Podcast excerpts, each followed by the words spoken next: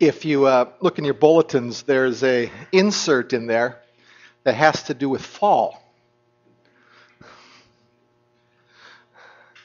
Is fall a bad word right now? Woo, yeah. Uh, for over the years, Fourth of July was the end of my summer, and you start thinking about fall almost immediately. And uh, as we look ahead to even in, in, a month or so, start to form these um, community groups and DNA groups. So, and there's obviously some needs that are going to be coming up as well. So I just begin to pray about, read that and begin to pray about it. Um, but fall is here. And matter of fact, Deanna and I were in, in Target yesterday morning and and uh, we walked around and there all, all, the kids supplies are out there. I don't know if you know that parents they're already they're available for you to start buying for your kids and uh, so yeah it's here. But one of the things that we've we're looking forward to this fall is the beginning of some community groups and dna groups but the DNA groups are a smaller group formed out of those community groups with the goal for relationships, one on one, one on two, those type of things, almost a mentoring type relationship. And the reality is, is that that's already been taking place this past year. And it's really been done through women's ministries. And I'm going to invite uh, Rachel up here. And uh, we're going to, she's going to share a little bit. See if I can get this thing on here. Is it all the way down I need? Oh, off.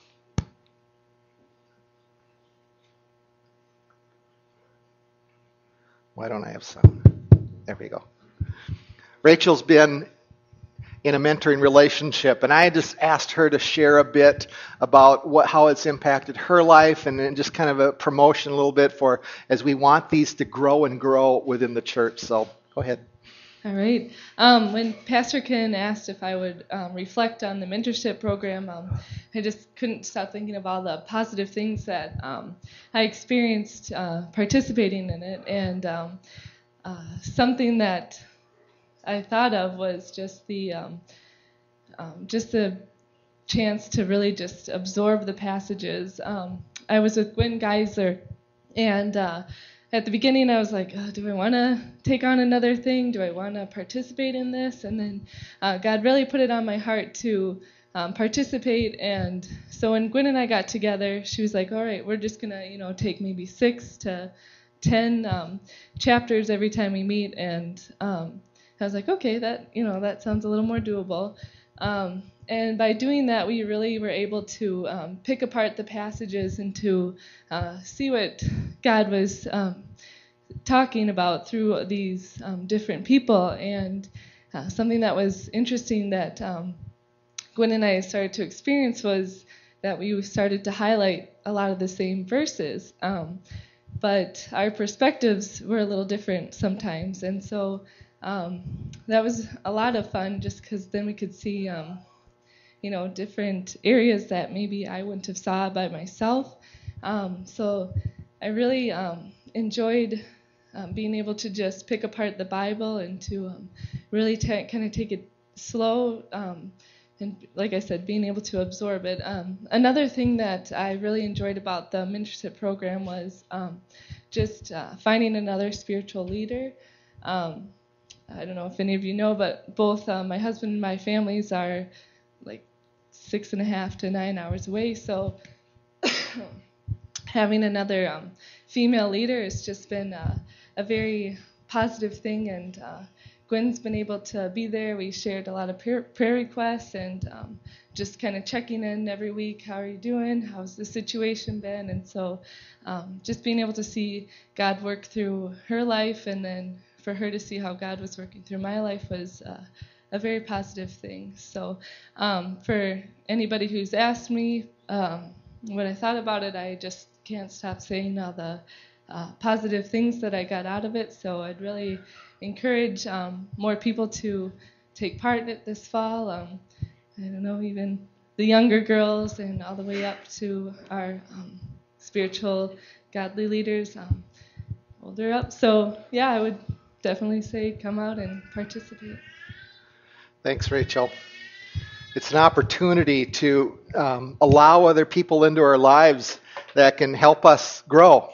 And those small groups of one on one and one on two, again, I would look back in my own life and say they've been probably the most influential over the years, even for me. So, again, I would encourage you as we look to fall and, and uh, these community groups and DNA groups that you would you would consider and, and prayerfully consider being a part of, of, that adult ministry here this fall. Let's pray as we before we jump into the passage this morning. Father, again, we just want to thank you for your love and uh, Lord for your grace, mercy, compassion. And Lord, we recognize that we need you, and there's things in our lives. There's there's times of discouragement and and his life sometimes is busy, but Lord, we need to slow down and remember you. And Lord, as a result of even the passage today, I just pray that we might just pause and ponder who you are even today. So we give this text to you, and may you honor it. These things we pray in your name. Amen. In March of 2011, there was a group of people that gathered together to start a road trip. And this was one of their vehicles.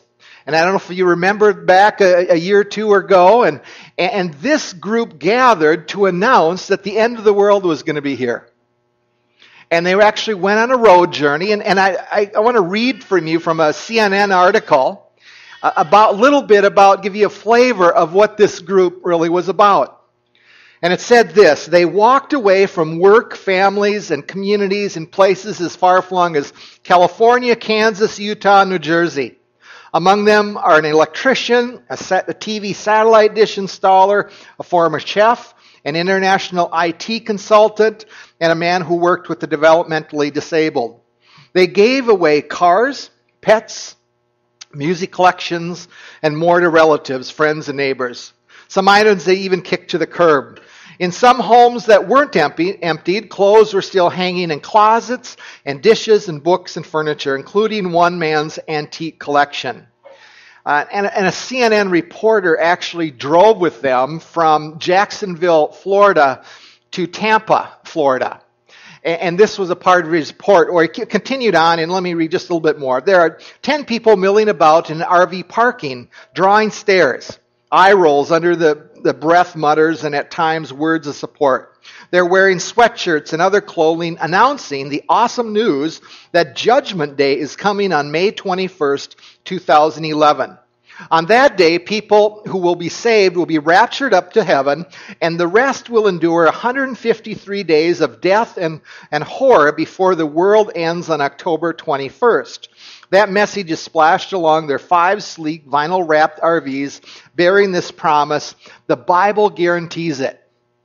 On, one of them was asked directly um, if, if May 22nd comes along and it, what happens if, it, if you're still here. And his, was, his response was this. If I'm here on May 22nd, it simply means that I wasn't one of the elect. Um, anybody go on that trip? Tom, did you go? All through history, people of faith want to figure out, they look to the future and they figure out what is going to happen. What's going to take place? When is the return of Christ going to, when's that going to take place? See, people want to know the future and know about the future.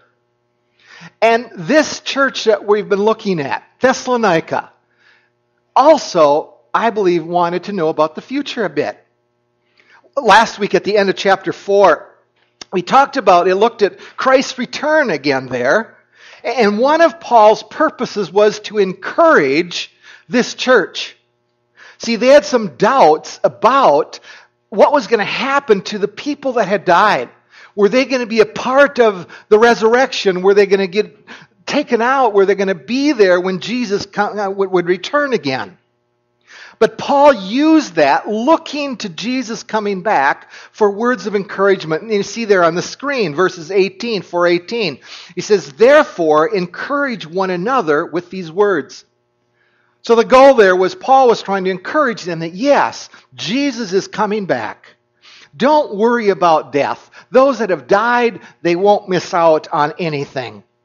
So let's jump into the text this morning, and I want to read that to begin with. Uh, chapter 5, verse 1, and we're going to read through verse 11.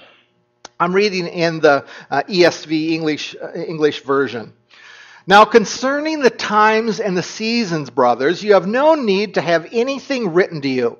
For you yourselves are fully aware that the day of the Lord will come like a thief in the night.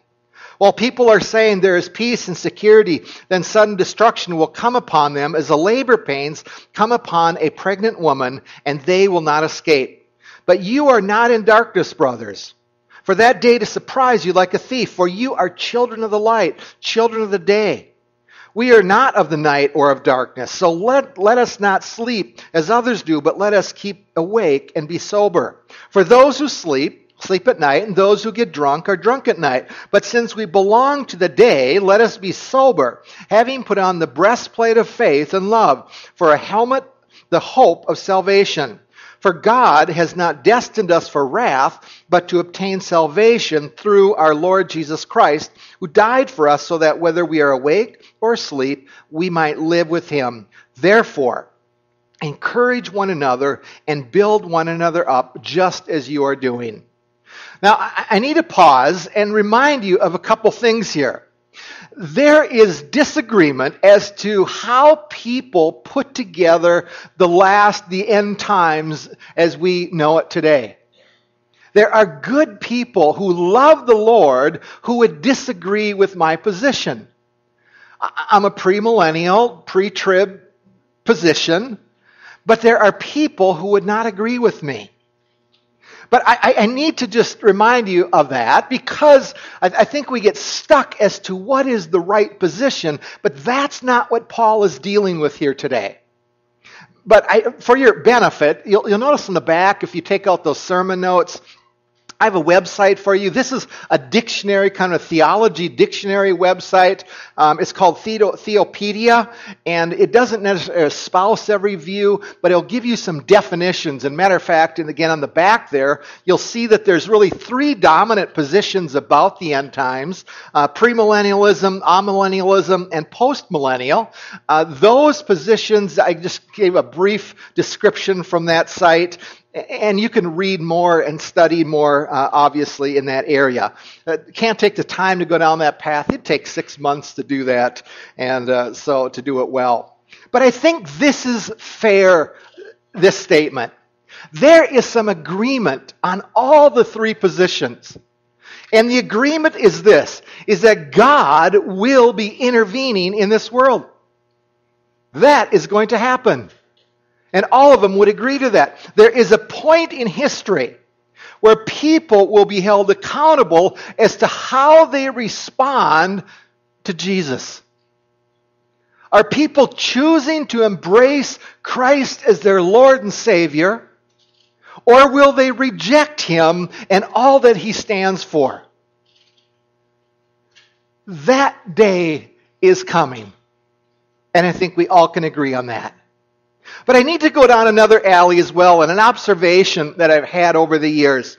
And it surrounds how people emphasize the end times. And, and the observation is this just like this group of people that set out to declare that the world uh, was coming to an end, many people tend to focus on judgment when speaking of the end times, as this man did that was leading that caravan.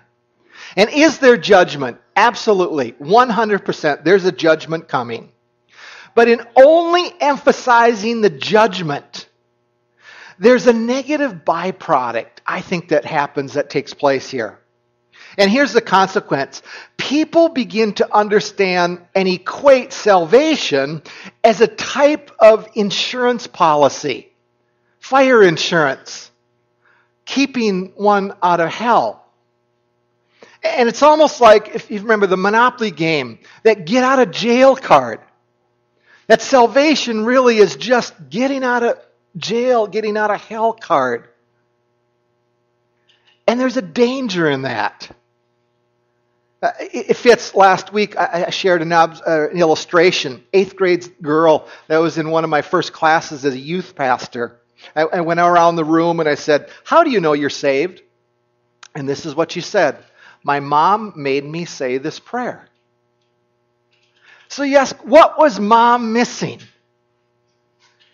And I think the reality is this mom looked at salvation first as a, form, uh, a formula prayer, but what was missing was Jesus, the person of Jesus, a relationship with Jesus. And so the context exists in our world, in our churches, is that there's people that who think that they're saved. And I think sometimes, no, I don't, no, I don't think so. No, God knows, and He's the judge of that. But, folks, salvation is far more than getting a contract with insurance policy says, now you get out of hell. It's a relationship centered Salvation is centered on Jesus, the man who walked on this earth. But let me push the point a little farther. Again, my goal is not to minimize judgment, but really to deal, I think, with the meaning of the text this morning. And understand that salvation is about more than just keeping us out of hell and just judgment turn with me to John chapter 3. I want to show you a parallel text, different writer. And, and I want to just point out a couple pieces in this passage as John writes. John 3:16. You know this verse. For God so loved the world that he gave his one and only Son, that whoever believes in him shall not perish, but have eternal life. For God did not send his Son into the world to condemn the world, but to save the world through him. Whoever believes in him is not condemned, but whoever does not believe stands condemned already, because they have not believed in the name of God's one and only Son. Now, just stop here for a second. God loved the world, so he sends him on a mission to die for the sins of the world. Why? You'll notice a couple underlined sentences in there that talks about the issue of condemnation. And condemnation starts when we're, frankly, when we're born. We're born separated from God. And it says the whole world is condemned except for those that have begun to embrace Jesus. See, the mission of Jesus, of God, is to send his son into the world and to start a renewal of a relationship with the Father and the Son. That is salvation, folks. It is not just keeping somebody out of hell. Let, let me go farther in this passage, starting with verse 19 here. This is the verdict. And now you're going to notice some imagery that's very parallel to our text this morning. Light has come into the world, but people love darkness instead of the light because their deeds were evil. Everyone who does evil hates the light and will not come into the light for fear that their deeds will be exposed. But whoever lives by the truth comes into the light so that it may be plainly that uh, what they have done has been done in the sight of God. Uh, do you notice here again that John, a different writer, speaks of the imagery of light and darkness here as well? And Paul also uses that same imagery. Let me put up on the screen verse 4 again from chapter 5 for Thessalonians. But you are not in darkness. You catch that just like John. Brothers, for that day to you surprise you like a thief, for you are children of the light, children of the day.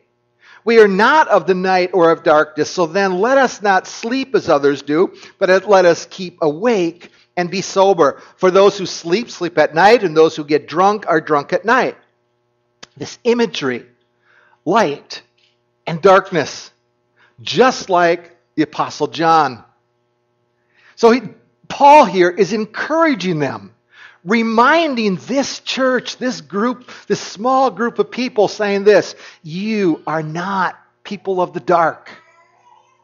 Now, he does call them to be watchful, obviously, in that text. But he's reminding them Jesus is coming, and no one knows the hour, the time. He's coming like a thief in the night. But what are both Paul and John implying?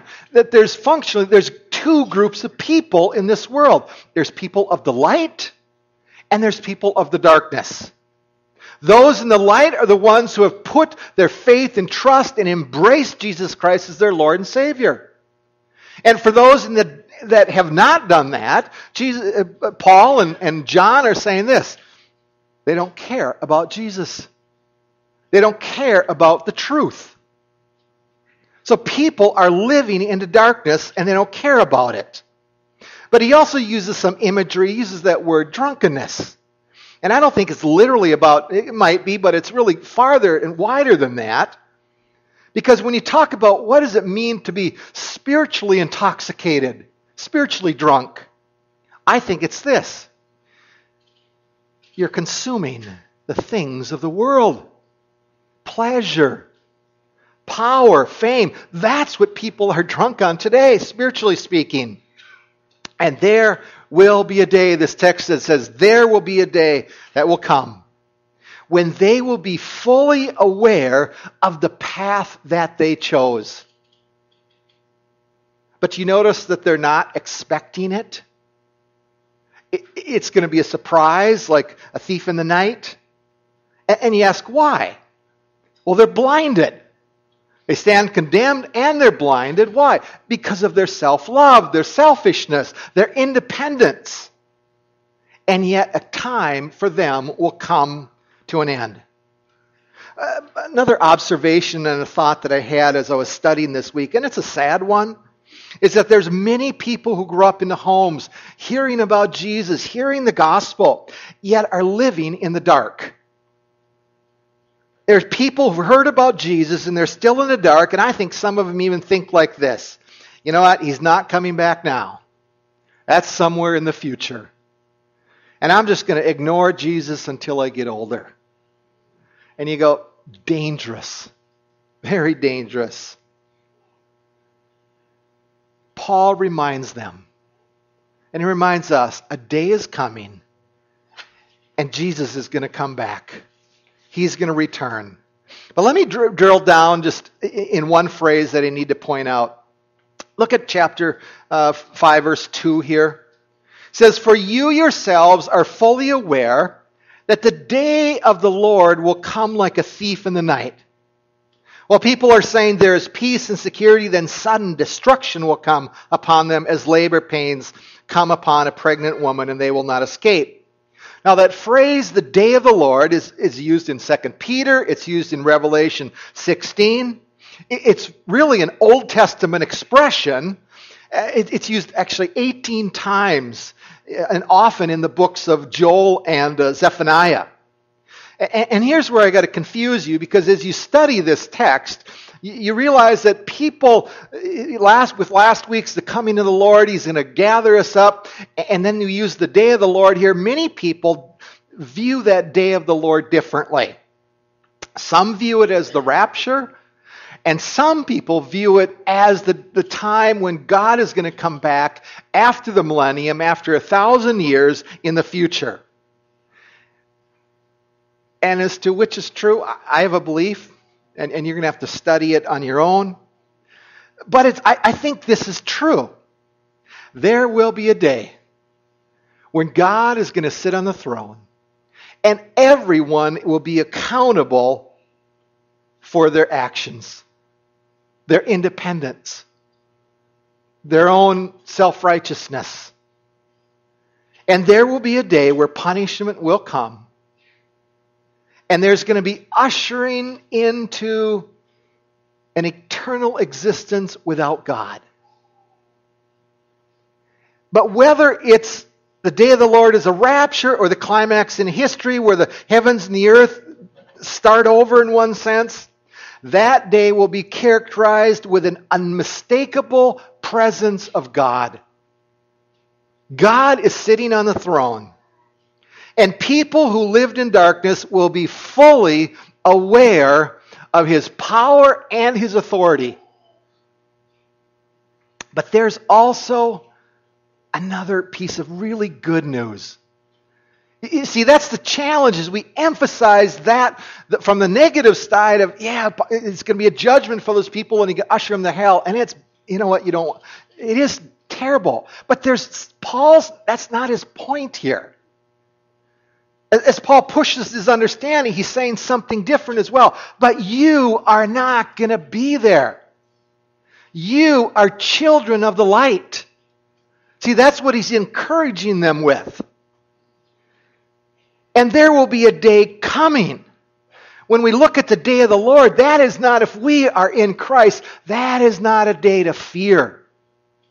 Actually, that's a day of encouragement. Because on that day, if he comes tomorrow or this week or next week, for us that are in Christ, there will be an experience and a fuller understanding of some things that we, I think, we just don't grasp. Think of his love. We will fully understand his love at that point. We will fully understand his grace at that point. We will fully understand his compassion at that point. And we will experience that on the day of the Lord. When we meet God, it's not, he's saying to these group of people, it's not about judgment. That's people of the dark. For we that are in Christ, it's about something glorious. We are children of the light. That's what he's doing in this passage, folks. He's encouraging them that you are children of the light. There's children of the darkness there, but you are of the light. And when you live in a world that's of turmoil, when, when and for them it was going to get even harder. Historically, it was going to get worse and worse for them. More persecution, more struggles. And he reminds them, "Now, you're children of the light. Well, how does this apply to us? And I think here's the application. And if you're taking notes, point nine for this week, I said this live every day in light of our new identity in Christ. See, that is what Paul is pressing into them. You're children of the light. You're not children of the darkness. Look at verse 8 though. But since we belong to the day, do you catch that? You guys, you belong to the day. Let us be sober, having put on the breastplate of faith and love, and for a helmet the hope of salvation. For God has not destined us for wrath. That's a positive thing there. But to obtain salvation through our Lord Jesus Christ, who died for us. And whether we're awake, whether we're asleep when he comes back, guess what? We are going to be with him. Now, now the ESV, interesting, it says, but since. You, you catch that? But since you belong to the day, you belong to light, things are different for you now.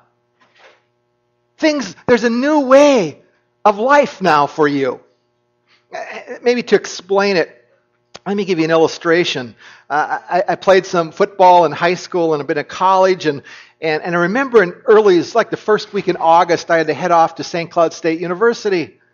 And so the first day that we got there on campus, and uh, all of the freshmen were ushered into the dorm, and we found out where we were supposed to stay, and, and we were supposed to eat. That was an important thing. And, and so that first day was just kind of getting acclimated to the, to the college.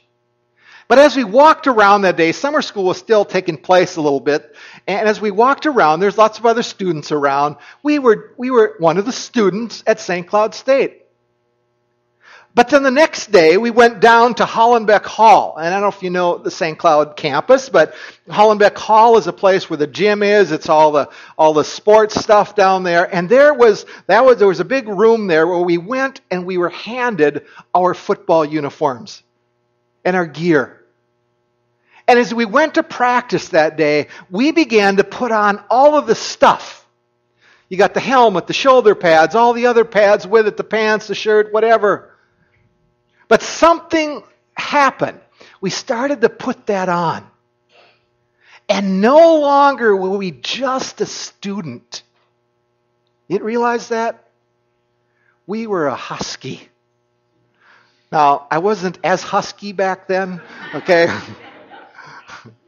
um, but we were a husky. We were a football player now. We had a new identity on campus. But think of that in light of us. When salvation occurs, when we put our faith in Jesus, There is a new identity. We're not just a person. Matter of fact, we're transferred from the kingdom of darkness into the kingdom of light. And we have a new identity. We are in Christ. We're in the light. We're in the daylight. We're not people of the night. So Paul is reminding them of a new identity that they have. In the midst of struggles, in the midst of the persecution, the Roman government is going to be going after these people. People don't like the Christians back then. And yet Paul's saying, no, you have a new identity. You're not like them. You are children of God. Let me show you another passage that fits here. Five to six years later, more persecution was coming. And he writes to the church at Rome in chapter 5, and look what he says. Therefore, since we have been justified by faith, there's that faith again, just like 1 Thessalonians 5. We have peace with God through our Lord Jesus Christ. You catch this new identity? Through him we have also been obtained access by faith into this grace in which we stand. You're different now. And we rejoice in hope of the glory of God. Not only that, but we rejoice in our sufferings. You catch what Paul is doing here? It's going to get worse for them. Knowing that suffering produces endurance, and endurance produces character, and character produces what? Hope. And hope does not put us to shame. Because God's, look at this, God's love has been poured out into our hearts through the Holy Spirit who has been given to us. Do you notice how Paul, faith, hope, and love are so consistent with his theology? But the question comes back do you, if you are a child of God, do you believe that you have a new identity? Because if we are going to live in a world that's becoming more hostile to Jesus, we, there's a call on us to say, I am a child of God. I am a child who is living in the light. We're not of the darkness. We're a people of faith. God loves us. And folks, there is a hope that we can have no matter how bad things get. And it flows over into other areas when, when discouragement comes into your life. Even on other issues, it's there is a hope in Jesus because you are a child of the King. And, and you kind of go, okay, but so what? Let, let me point out one other piece. Look at verse 11. Because you have a new identity, therefore, therefore, therefore, because you're one in the light. Therefore, encourage one another and build one another up just as you are doing. See, they're already doing it, but what, is, what he's saying is this do it more and more and more. Don't let up. See, the Holy Spirit is working in their lives, but he wants them to even go farther. You know, when things go bad, actually, isn't the opposite the temptation? We isolate ourselves, we pull back from people, we, we stop involving ourselves in the lives of the church, we, we live in fear, we avoid the world, you kind of hunker down, and you kind of, okay, Jesus, just come on back. And you go, no, that's not what Paul wants us to do. For your notes, I said it this way because we have a new identity, we are to become spiritual influencers. And, and that word bring, bringing again, bringers. God wants us because we have a new identity. He's calling us to be used in other people's lives. And that's what he's exhorting them to do here. Guys, keep doing it. Jump into somebody else's life. Become an encourager. Become someone who is willing to come along another man or another woman and put your arm around them and say, hey, let's just begin to meet together. Let's just see where God takes us. I think of Rachel's story this morning. At the heart of it, it's, it's about encouraging, pushing one another on in their faith, in their life, so that there's more hope, more faith, more love. You see, the question, though, comes back. If you have an identity in Christ, you're not supposed to just sit there and pull back and go, Oh, thank you, Jesus. No, you get involved in the lives of people. I, I, I think of this fall, even on that insert. You look and there's children. Children need to hear the gospel here. They need to learn the scriptures here. To be helping in Awana and children's ministries and youth ministry and a part of those groups. Folks, God wants to use each of us to be encouragers in other people's lives because we are children of the hope and we know that a better day is coming and Jesus is going to come back again. So we get involved with people. But maybe the deeper question comes back for some of us it's this Do you, do you feel like you're a child of the king? I mean, not, not just intellectually know it. Is there a sense where you can sit still before God and you go, I am a child of the king? And, and you know what the result when we do that, when we get it? We begin to worship God in spirit and in truth. And He begins to just change us more and more. And we press into Jesus and we respond by serving people, loving people, giving of our lives to others. Because it starts with us understanding and coming to grips with we are children of the light. We're not children of darkness. Do you believe it? Do you really believe it? Can you experience it beyond just the head knowledge? Let's stand and pray. Father, you want us to know you. And Lord, you're reminding us through this passage that we are children of the light. And the light is your son, Jesus. And your love for us caused you to send your Son to die for us because we stood condemned. And you've invited us to embrace you and to embrace your Son. And Lord, the result of that is that as you worked in us and as we put our faith in you, that you did something to us. You changed us. You moved us from children of the darkness to children of the light. And Lord, for that, I just want to thank you. And I want to praise you.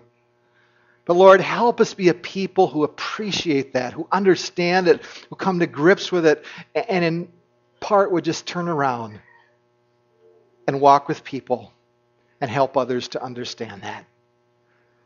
So today, I, I just want to thank you for this text that Paul was encouraging these people to have a new identity, to believe that God loves them and that they are his children. So we give you thanks. And we want to wait. Yes, we wait for your return. But we recognize that you just don't want us to just sit back and, and just kind of sit there. You want us to love people. So help us do that this week. These things we pray in your name. Amen. Have a great week. If you don't know somebody around you, uh, introduce yourself to them. But uh, ha- have a fun day today.